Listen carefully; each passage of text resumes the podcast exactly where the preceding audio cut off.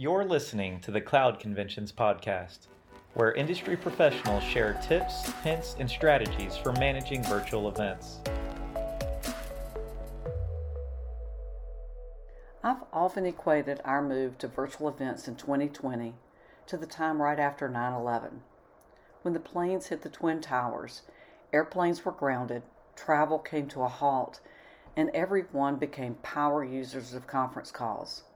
Slowly but surely, we got back on the road again, but the benefit of holding remote meetings and sales calls was permanent, and business adopted conferencing into the way they communicated. The move to virtual events in 2020 came on slowly, as people believed we'd be back on the trade show floor in the summer. But the harsh reality of the virus caused trade shows, annual meetings, conferences, and summits to all go virtual. Unlike simple conferencing, virtual events proved to be much more of a challenge because people were unfamiliar with the technology, struggled to translate their live events into a new medium, and faced criticism for attendees who were bored and exhibitors that didn't get a return on their investment. Our company may have been one of the first to launch a virtual trade show in May with Cloud Conventions 2020 for the telecommunications and cloud industry, attracting 4,000 attendees delivering 78 sessions, and adding 30 sponsors.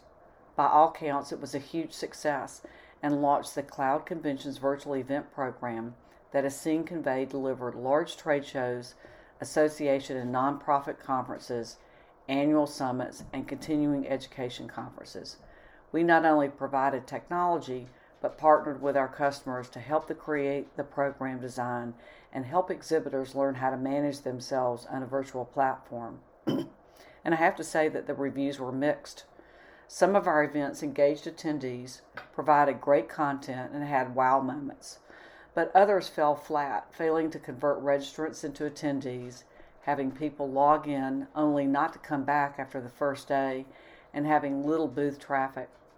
We've been learning right along with our customers, adjusted our strategy, and improved our technology, and think those lessons will serve us well as we position for another strong year of virtual events, even when live events come back in late 2021. Here's some takeaways from delivering Cloud Conventions programs for a diverse and significant number of customers in only six months in 2020. Number one, you must work harder to attract your audience. It's true that you can have a much bigger audience in a virtual world without the expense and logistics of travel. It is not true that you don't have to work to get that audience to pay attention, register, and actually log in. People are being inundated with invitations to come to a webinar or virtual event. So, your marketing, your partnership with sponsor marketing, and an understanding of what motivates people to show up is more critical than ever. you must eat a balanced diet when it comes to event design. If you think that a series of educational sessions is enough to hold people's attention, think again. You have to add a balance of education, social networking, planned breaks, and other activities in the design. And that brings me to the fact that attendees must not be treated as passive listeners. If all attendees have to do is listen to a webinar speaker, they will check out big time. Attendees want to be part of the action by sharing their experiences in a roundtable, participating in a discussion forum, being part of the panel discussion, networking with each other in breakout rooms, and the list goes on. Exhibitors need three basic things to get the right ROI. I've seen very complex exhibitor packages for virtual events, but it really boils down to only three things exhibitors care about. Will attendees find my booth? Can I interact with them? Will they take a call to action I find valuable? And at the end of the day, will all of that produce a lead? Program design should find ways to get people into the booth and create a booth that is designed for interaction and calls to action. And exhibitors can enhance the event program. Exhibitors often represent large companies with lots of resources. Let them be part of the program by creating sponsorship packages that allow them to showcase their talents in sessions, be part of a pavilion, design and lead the coffee break, or host the roundtable. With the right direction, these elements don't need to be a giant commercial, but rather offer industry insight and expertise. Data and sales lead delivery is critical to exhibit success. The event host needs to know if the audience is logging in and engaged and make game times decisions to improve. Exhibitors need to know that people are in the booth, what they are interacting with, and how they will get their lead reports in either real time or very close to the event close. Exhibitors must be committed.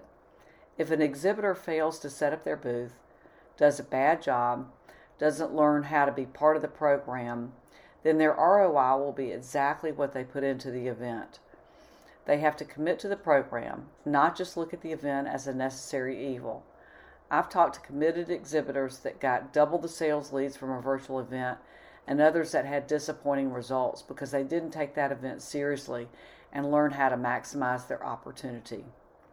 Event hosts must be organized, follow a timeline, and get the details right. You can't set up a good virtual event overnight. There is a need to plan the content strategy, get a plan together to attract and secure sponsors, time to plan social and engagement sessions, and time needed to set up the technology platform. Last minute decisions without thinking them through create chaos, poor event execution, and a bad experience for attendees and exhibitors. We all had to make a hard pivot in 2020, so we should congratulate ourselves in launching virtual events that connected buyers to sellers, allowed people to get their continuing education credits, keep an association and nonprofit financially viable, and provide education and strategies the audience craved. Having said that, we need to step up our game for 2021. It's time to take the lessons we learned, change our thoughts on event design, use technology strategically, partner with our sponsors and exhibitors, and keep the attendee experience at the forefront of our strategy. Virtual events will dominate 2021, but when live events return, they will enhance the live event by widening the audience, offering extended education and content, and keep attendees engaged past the three days of the trade show. This is the first in a podcast series designed to take the lessons we have learned and offer ideas on how to operationalize them as we plan our virtual events for 2021. 2020 was the year of the pivot, but let's all commit to having 2021 be the year we get it right.